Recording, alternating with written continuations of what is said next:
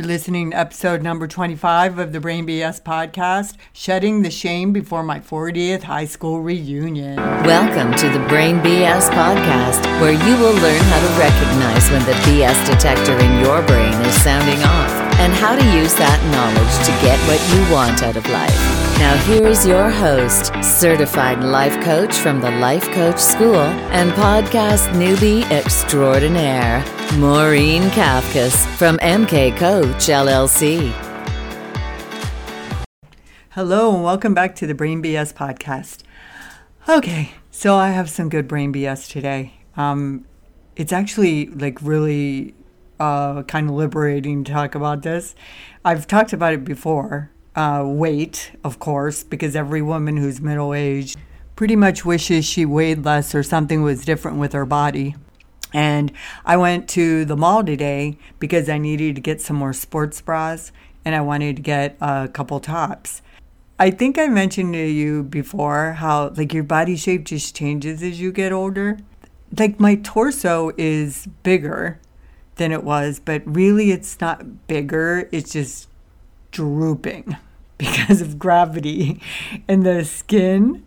Like it's it's not it just seems so unfair that I could get my weight under control and I could weigh like what I want at 145, which I looked great at like 20 years ago. So the irony of it is, and this is what I thought, when I think about how much time I waste on trying to look like I'm not getting older, and there's nothing you can do. Like in this case, even though I lost the weight, I still, my body still doesn't look the same. It, it's just not the same. Sorry, sorry, folks. Bodies don't stay the same, especially if you have a little extra weight on you, because then that all goes south. So what else? What else is a body to do? Anyway, so I'm looking in the mirror, and I was like, why in the world would I be so strict and stringent about having a cookie if I really want one when it's not going to make that go away? no, I'm not suggesting that we should just like eat whatever we want, but like, can't we just have like a little system of balance and checks, right? All my clothes fit, I get to wear them. You can't see my body underneath my clothing, so I look like I look okay. Um, I mean, I mean, I don't even look horrible when I'm not. It, it seems like that to me, but I know that's my brain filter. But I was just like, you know what? That is it. I am completely done. I'm staying between 145 and 150, like I talked about in the last episode, but I'm really, really not making that a problem. And if I see a dessert, especially one like with a lot of frosting or a lot of whipped cream, my two downfalls, I'm going to thoroughly enjoy that dessert and then I'm going to get back to it, keeping my weight down. But enough of this like super critical stuff of my body, even though I've done all this work on it and I share all my flaws and imperfections with you. It's a daily thing that I look in the mirror, I see the dimpled thighs, I see the whatever is happening to my flanks, and I just um today I literally was in the mirror looking at myself and thinking, "Oh, God bless you, you little Rose back there. I love you. Thank you for taking care of me all these years. And and I honestly for the first time did not look at them with the least bit amount of disgust. So, I'm here to tell you that your body doesn't have to change for you to love it. You actually just change your mindset, and that triggers the feelings and leads to the action of me talking to my rolls of fat and my skin and um and feeling pretty good. To be honest with you, I feel really good. So I like the way I'm managing my mind these days. I'm on top of it. I'm still feeling good and strong and believing in myself. But stay tuned. I have a brain, so that's all up for debate. It could change any time now. And when it does, I have the tools to get back into alignment. And I'm learning a lot about that. And I can't wait to teach on that, getting in alignment and the law of attraction and manifesting what you want. And that is definitely going to be the focus of my coaching business as I move forward. Okay, so today, okay, guys, this is a really big one. This is something I haven't ever really even spoken about with too many people. And I just told my husband last week because he listens to my podcast and I didn't want him to find out on the podcast. 40th reunion coming up. We got the invitation this, uh, like last week. A couple thoughts came up in my mind that go back to my freshman year of high school. And I realized that they weren't that bad, the feelings that came up, but they were still there. And that's like 40 years ago. So I thought, okay, what do I have to do about this event, the Ursuline Mooney football game back in 1978? So I'm going to tell you what happened, and I'm going to tell you how I thought about it then, and how I'm thinking about it now, and why I am no longer willing to feel shame about it, which is why I'm doing a podcast on it. Okay, so many moons ago, my parents were out of town to go on a trip and they left the older kids in charge, which meant we basically didn't have any supervision. In my family, the parents going away always entailed some kind of big party because I had older siblings. I was number nine out of 10, and there was always alcohol involved. Well, the evening of the Ursuline Mooney football game was no exception. The game was big rivalry and the biggest game of the year for anyone who's listening to this who who grew up where I did. You know what I'm talking about. And it was always something to look forward to, and I really got excited about going to that game. So instead of telling you about the whole, I'm just going to cut to the chase and say, I, long story short, I got hammered. I experienced a complete blackout at the age of 14 years old. While I do not recall any of that evening, I recall many of the stories that I heard about my behavior after that evening. I heard I was so drunk that I fell in the stands and down the steps. I heard people thought I was throwing up blood because I drank one red wine, which was throwing people off because they, they thought there was something really wrong with me. Well, I mean, there was. I was drunk, but they thought I did more than that. I heard there was a group of guys standing around me singing, She's on a Midnight Train to Georgia, which ever since that night, every time I hear that song, I think of the Ursuline Mooney football game, which is a shame because I really like Gladys Knight and the Pips. I heard the police got involved but decided not to arrest me or send me to the hospital because my sister was willing to take care of me. And at this point, I should point out here that this is my recollection of the evening's events and stories since then, and my filter definitely interprets it. Interprets it. I made that like an extra syllable. Interprets information in a Maureen sort of way, and what I mean by that is my family members might think of it or remember it differently. So I'm just putting that disclaimer out there. Anyways, I remember waking up at home later in the evening and there was a party going on at our house. And before I go further with this, everybody was like this back then. Okay, I know it's a different generation now and things might be different, but I was not the only person who got hammered in high school. I guarantee it. There was many people who had similar situations to mine. So I just want to throw that out there for any of you like younger people who might be judging me. it's not acceptable to drink I, well, I don't know. Maybe it is acceptable to drink now the way we did back then, but it was a different time. The parents were totally different. We had so much more freedom and independence to kind of get into whatever we wanted and experiment. And in, even as I'm saying that, I'm not regretting that I grew up the way I did because I wouldn't be the person I am today if I didn't. But it is high time that I talk about this freshman year Mooney Ursuline football game because I've been holding it in too long. So let's see. Okay, so I was scared because I couldn't remember anything that happened, and I'd never had a blackout before. So I was like, "What is going on?" Like I thought it was the craziest thing to not have any recollection of anything. I remember asking my sister and her friends to tell me everything, and then being absolutely mortified that it all happened. However, it was still that same night, so I was still drunk. So the complete horror of it didn't really dawn on me at that time. But I was already starting to get pretty nervous. It was terrifying to me that I could not recollect anything of the night. I came up with all kinds of scenarios of what might have happened, who I might have offended, who might have seen me, who might tell my parents, who might have seen me from the school. So, so many stories that my brain was telling me. And the more sober I got, the more intense the fear got. And before I knew it, it was time to go to school on Monday morning. Now, I don't even remember whether or not my parents were back from the trip yet when I went back to school on Monday morning. I actually don't think they were. but I can tell you my head was full of brain BS. And back then, I knew nothing about how the mind works or even about myself at that time. So I had no insight into my behavior.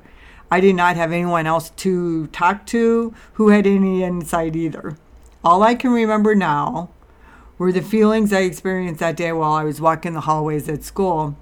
And honestly, when I'm as I'm telling you about it now, it's the only thing that I can really visualize and remember is being in my high school uniform and the feelings that I felt walking in the hallway that that first morning. There was like dread, shame, embarrassment, regret, humiliation, and probably so many more. I mean, I was a 14 year old girl. After school, though, the feelings changed from changed to fears about getting caught. Like, who's going to tell my parents? And the possibility that I could get in trouble at the school. I mean, I was like out and about, not hiding it in front of everybody. And it is amazing I did not get caught. Nobody told my parents, nobody at the school said anything to me.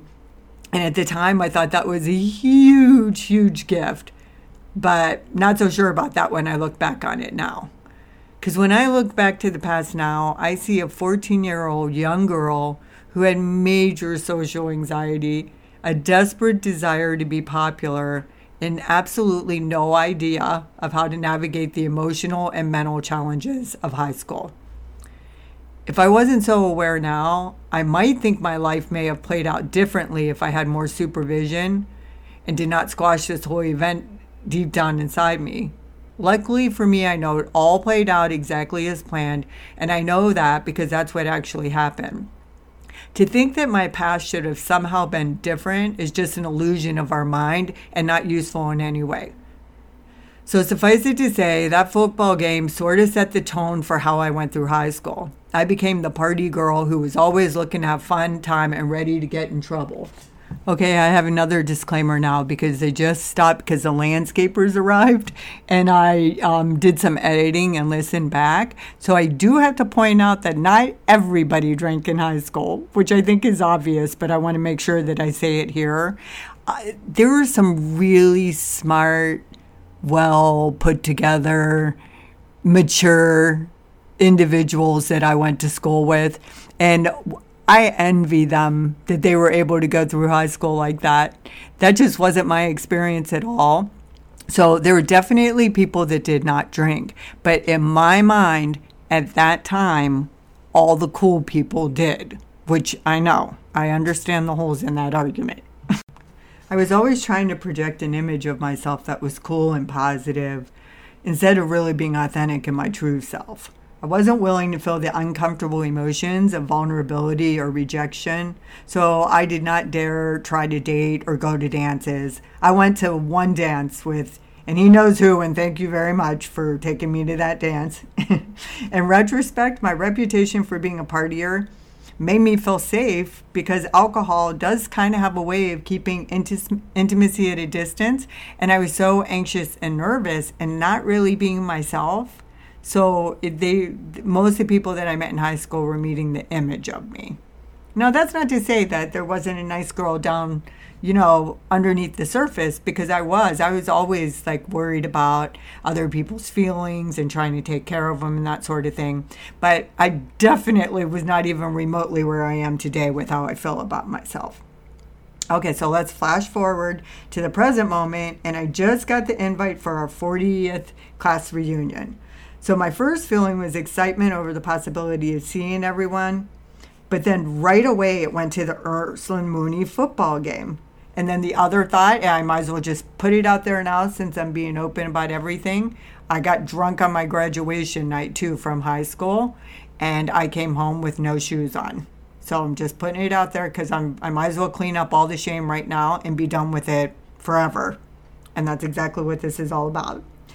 Neither of those thoughts caused me to feel really bad or shame about myself, but I did notice a little lingering discomfort. I hadn't worked completely through it, so I decided that instead of looking at it the way I was before, that I would reframe my high school days because we always have that op- option to look back at a time that already happened and reframe the way we think about it. We are allowed to do that as humans with brains.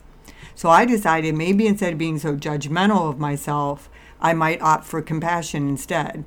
And how about instead of being so self centered, like I was the only one partying, and I wasn't, cut myself some slack and recognize that. Oh, yeah. And what if instead of regretting my high school legacy, haha, that's in my mind, anyways, I choose to forgive myself for my limitations?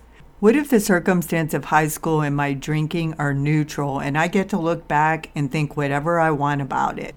Yep, we are back at circumstances being neutral. Thoughts about the circumstances cause the feelings. Those lead to actions, and that gives us our results. It always comes back to that, folks. In this case, I was feeling many negative emotions because I wished I was different in high school and had trouble accepting the version of me that I was at that time. So while it is possible to change my concept of myself by changing the way I think, sometimes you have to be aware when you've had a thought for a long time and it's something that's been there in your body, like it, becomes a memory in your body, then you can't just do thought work on it. You actually have to release the emotions and you have to find them a different way because they're kind of sort of no longer associated with this specific thought. So I, have done all the thought work and I've done the feelings work. So I'm, I'm feeling pretty good about everything now. I've forgiven myself for being the teenager that I was, and I can look back upon my younger self with love and compassion now. I can honestly say, up until today, as I'm sitting here saying that out loud, it's the first time that I can really say that because I'm not trying to hide anything about my past anymore. Even though I wasn't really hiding it, just letting it stay there and not uncovering it and not looking into it or examining it is the same exact thing as hiding it. But I was hiding it from myself. My brain just did not want to deal with it until I got that reunion invitation. If you recall from previous episodes or reading any of Brene Brown's work, I'm a huge fan of hers. I love The Gifts of Imperfection. That's like my favorite one. But one of the things that she says is that shame cannot live in the light of day. So, but what better way for me to ensure that I really truly moved on from all these thoughts and feelings associated with this day than to do it on a podcast and tell everybody? And I can honestly say I feel amazing about this as I was going in to do this episode, I was like, do I really want to tell everybody that I got so drunk I blacked out at the age of 14? I mean, I don't mind sharing that some major brain BS has come up doing this. And it was 40 years ago that I did this. And I'm still like hesitant to put it out there. But that's what happens with our brains, right? I've been doing this for so long. My brain's like, what the hell is going on here? You're going to tell everybody about freshman year? And you're doing another episode on alcohol? Like, uh, exactly what are people going to think about this? The thing is, though, when I start to feel that way, I totally know now that it's my brain BS. Before I would have bought into it and I would have believed it and I would have been worried about what other people thought, if I should be doing it or not, and getting all caught up in other people's heads. Now I am self aware enough that I know to listen to my higher self. Anyway, as I'm wrapping this up, it's been great. It's been super liberating. I feel really good. I'm telling you, the more you share your imperfections or what you think they are, or things that you think maybe are shameful or that you wish you didn't do, the better you feel. It seems like it would be the opposite, but it's not. So speak up, quit hiding. It's okay. And for any of you who want to judge anybody for over drinking, overconsumption is overconsumption. So it could be Netflix, it could be food, it could be shopping, it could be gambling, it could be anything. So remember, when you find yourself getting a little self righteous, people in glass houses should not throw stones. Hope you learned something valuable here today. See you next episode. If you like what you heard here today, I would like to invite you to subscribe to the Brain BS podcast. Leave a review of five and share it with everybody you know. You can also go to my website, www.thebrainbs.com, and look for coaching options that are available to you and to learn more about the work I do. Lastly, I also would like to invite you to join the Brain BS group on Facebook where we can dig deeper on the topics we discussed in this podcast. And remember, the only thing standing between you and the life you want is your brain BS.